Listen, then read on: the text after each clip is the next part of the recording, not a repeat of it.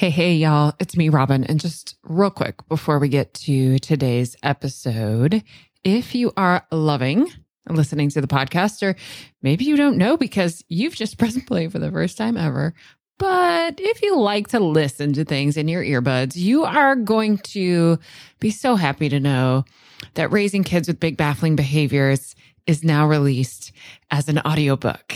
You can get it in Audible or wherever else you get your audiobooks. And of course, you can still get it in print and ebook. If you go to robyngobbel.com slash book, it's going to give you all the options, including that you could order a signed copy from my local bookstore. Alrighty, y'all. Here's that podcast episode you're waiting for. Hey, y'all, and welcome again to another bonus episode of the Parenting After Trauma podcast. If you don't know, I'm your host, Robyn Gobbel.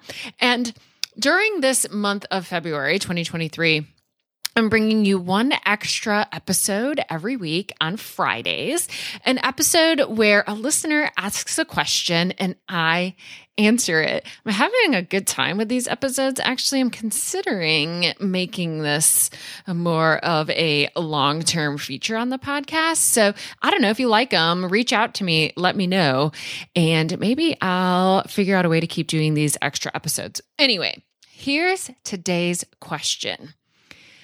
I've been listening for a while, and the watchdog and possum brain ideas have really helped me. Is it okay to teach this to my kids? I'm worried they'll start using it as excuses.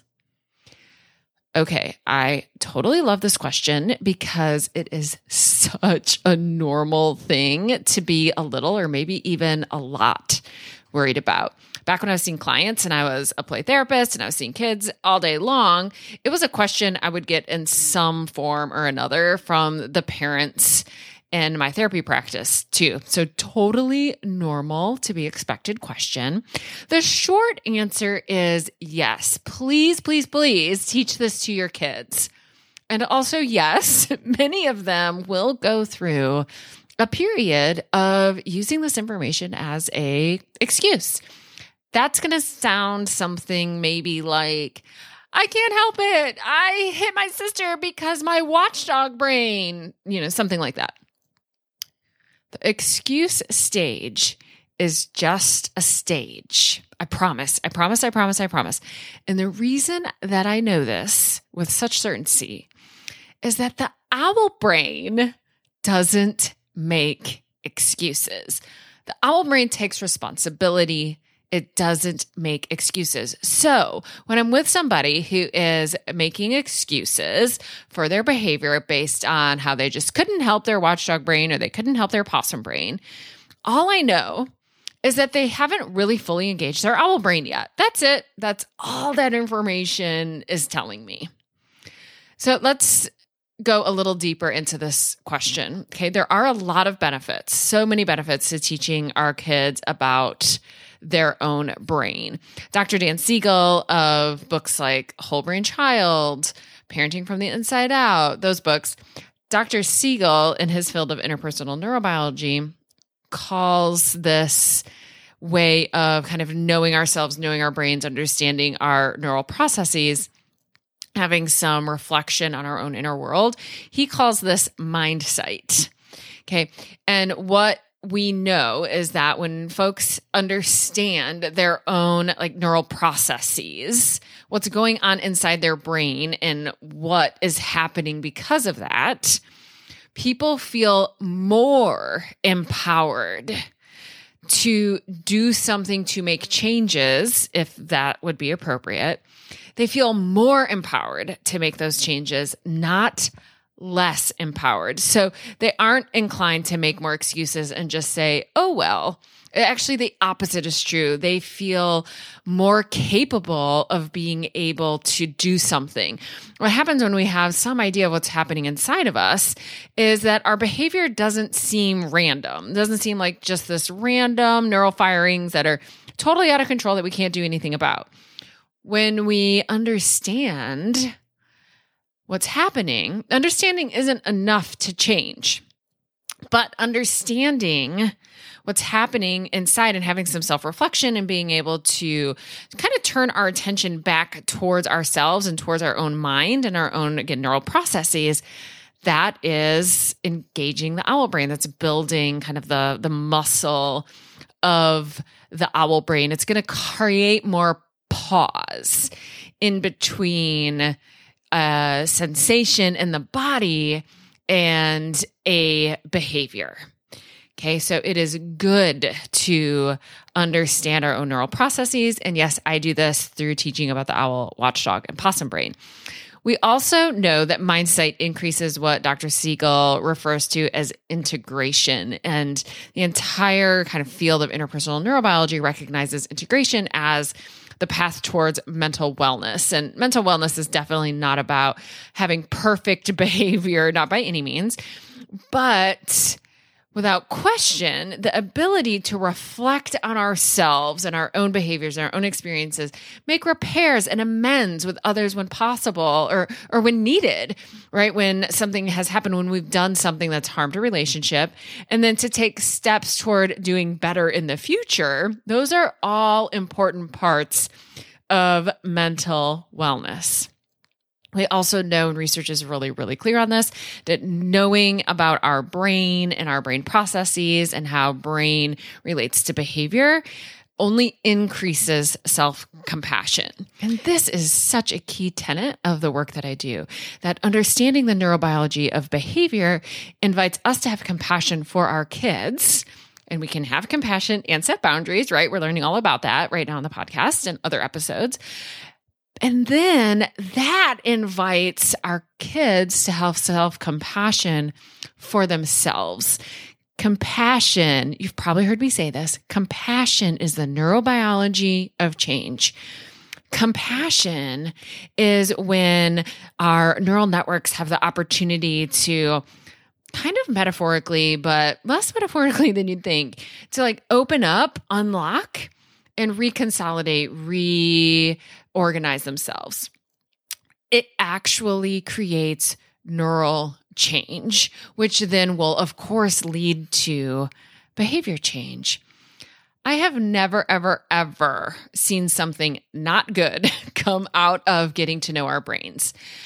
And I use the owl watchdog and possum metaphor with kids. That tends to be how I introduce these different parts of self and these different kind of pathways in the brain and in the nervous system. And with some kids, I end up dropping the metaphor and just get real brainy and we talk about different parts of the brain. It, it, really depends on the child I'm working with and their age and kind of just what interests them, right? How I talk about the brain, but I've never, ever, ever had it be bad to teach kids about the brain. Will they use this information as an excuse for their behavior? Yeah, probably. That's just basically being human. But let's look at this making excuses as just like a stage, a, a, part of the journey. It's like a pit stop on the journey, right? I mean, would you not take some sort of trip you really wanted to take out of fear that you might get stuck at the gas station you have to stop at? No, you're not going to get stuck at the gas station. It's just a part of the trip, it's part of the journey. This is a similar idea. Making excuses isn't a place we're going to get stuck. Making excuses is about still re- really needing to grow the owl brain. Making excuses is a part of the journey, it's a pit stop. It is not the end of the journey. So if you end up hearing your kid make an excuse like, oh, it was my watchdog brain that made me hit my sister, I just can't help it right? You can respond with something that sounds maybe something like, Ugh, I'm just so grateful for your watchdog brain. It works so, so, so hard to keep you safe. I also know that watchdogs only need to attack when you are in serious danger. I'll bet it felt like you were in danger when your sister wouldn't give you a turn on the TV or share her toys or get you that snack or whatever. And it makes total sense for your watchdog to feel frustrated or disappointed or even mad at your sister. But your watchdog brain is working too, too, too, too hard.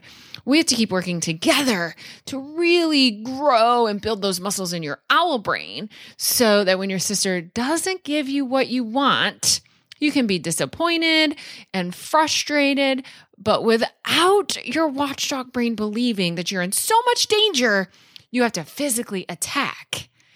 Next time, your sister won't share the TV and it's your turn. I want you to come ask for help. I will help you. Right? Okay. So, how do we teach our kids about their owl, watchdog, and possum brain? So we actually do have a full on masterclass about that in the club. I taught it to the like just general public once, and now it just lives and is stored in the club. Um, and it's something we talk about a ton in the club and in the forum and our live meetings. Is um, you know, how do we take what we're learning in the club and teach our kids about it so they get this experience of self compassion that all the parents in the club are getting? Like they're watching their own compassion grow and they want to really give that to their kids. So, without question, the best way to do this is to just start incorporating i Owl, Watchdog, and Possum ideas into your language, into the way you talk about behavior, and especially your own behavior, right? You can say, like, oh, when I was at the grocery store, my watchdog brain went a little extra on high alert when they didn't have what I wanted. And I felt so mad. and I wanted to yell at somebody when they were out of my favorite chips. I don't know, y'all are making this up. Um, and what I noticed is that my watchdog brain felt like this was a really, really big problem. And I wanted to yell at somebody. So I had to use my owl brain to say, like, oh my gosh, I'm so disappointed they don't have what I want. And that makes perfect sense. Yelling at somebody about being out of my favorite chips isn't really fair to the grocery store workers, but it makes perfect sense that I would be so disappointed. And I really had to work to calm down my watchdog brain and let my owl brain stay in charge so that I didn't hurt somebody's feelings unnecessarily. Something like that. I don't know. That was a little long winded. I just totally made that up my point is reflect on yourself. My guess is that if you're listening to this podcast, you have a child who has some challenging behaviors, and kids with challenging behaviors have learned that their behaviors are bad and their behaviors get them in trouble and they're at high alert for this and have a lot of shame. And sometimes too much shame to have us talk about their behaviors, even in this owl, watchdog, and possum way. So we can teach these concepts and also teach the concept that we all have a watchdog brain. This isn't about our kids being bad.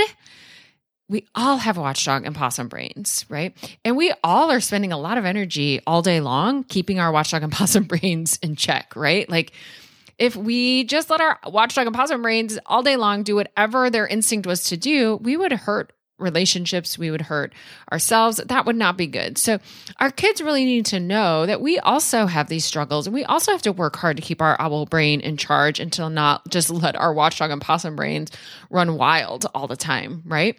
So, start by reflecting on yourself and reframe your own behaviors as you talk out loud as parts of your watchdog brain or to parts of your possum brain. I, I found that to be one of the best ways to get started. I also have Owl Watchdog and Possum coloring pages. They're brand new. I just finally had them like finalized and created by my illustrator. And those are available to all club members. There probably will come a time where those will be available for download of, over on my website. For now, they're just available in the club. And we also have kind of like what I would call fridge sheets, the kind of things we can hang up or download or post, you know, places that we can help remind ourselves about the owl, watchdog, and possum brain. And I find that kind of having some of that stuff up in our homes really helps kids learn about their own owl, watchdog, and possum brain. Again, those are probably things that will eventually be available, especially probably after my book comes out in September. Um, but for now, all that kind of stuff is available uh, inside the club. If you are new here, you can go to an episode called Focus on the Nervous System to Change Behavior. It's episode 83. It originally aired July 12th. 2022. That is a great introduction to the owl, watchdog, and possum brain. You can also sign up for the Start Here podcast, which is just 10, 10 episodes you could find right here on this podcast, including the focus on the nervous system one I just told you about.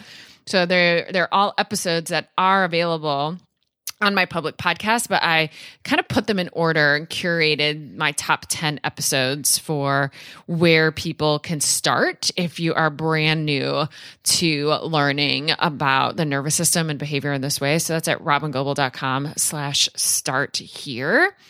I also do have, if you're listening to this around the time that it's airing, I am redoing the masterclass that I had that introduced owls, watchdogs, and possum brains. I'm just updating the science, I'm updating the graphics and the images, and I'm going to be teaching that live on February 28th. You can sign up to come and attend live, it's totally free. I'll be updating the ebook that goes along with that, and everybody who signs up, even if you can't come live, will get that um, video download and the ebook download. So go and sign up, even if you can't come live, totally 100% free. It's essentially the What Behavior Really Is masterclass. If you've seen that, it's just, it's due for an update. That's almost two years old. Science changes. So I'm updating that. And if you're a play therapist or a child therapist and you want some ideas about how to incorporate these owl, watchdog, and possum things into your work in the office and with kids and play therapy, you could come to an online workshop that's being hosted by the Theraplay Institute. It's on April 13th and 14th, it's three hours both days called All Behavior Makes Sense, working with or play therapy with kids with vulnerable nervous systems. There's something like that. Uh, and you can find out information about that at robyngobbel.com slash theraplay workshop. There is a fee associated with that.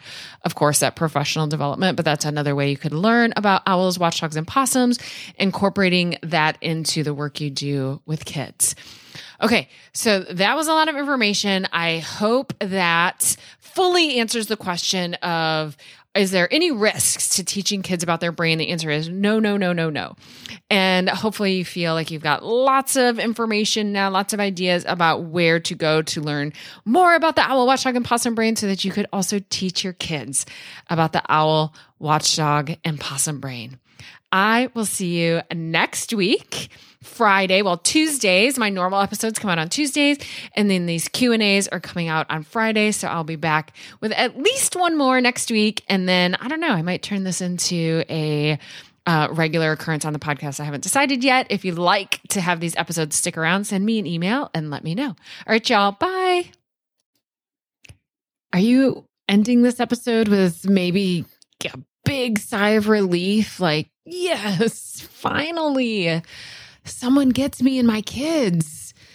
But also maybe a sense of like, okay, but now what? All right, y'all, I've got lots of possible now what's.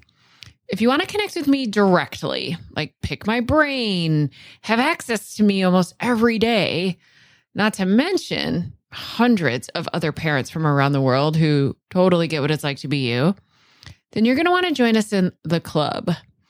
We have monthly live events, including groups for siblings of dysregulated kids, a huge video library with uh, something like 80 or 90 videos, plus transcripts and certificates of completion. Plus, of course, a very active forum that I'm participating in every single day. We open for new members periodically, so go check robyngobbel.com slash the club. If we aren't open now, you can put yourself on the waiting list and I'll let you know the moment we open for new members. That's robyngobbel.com slash the club.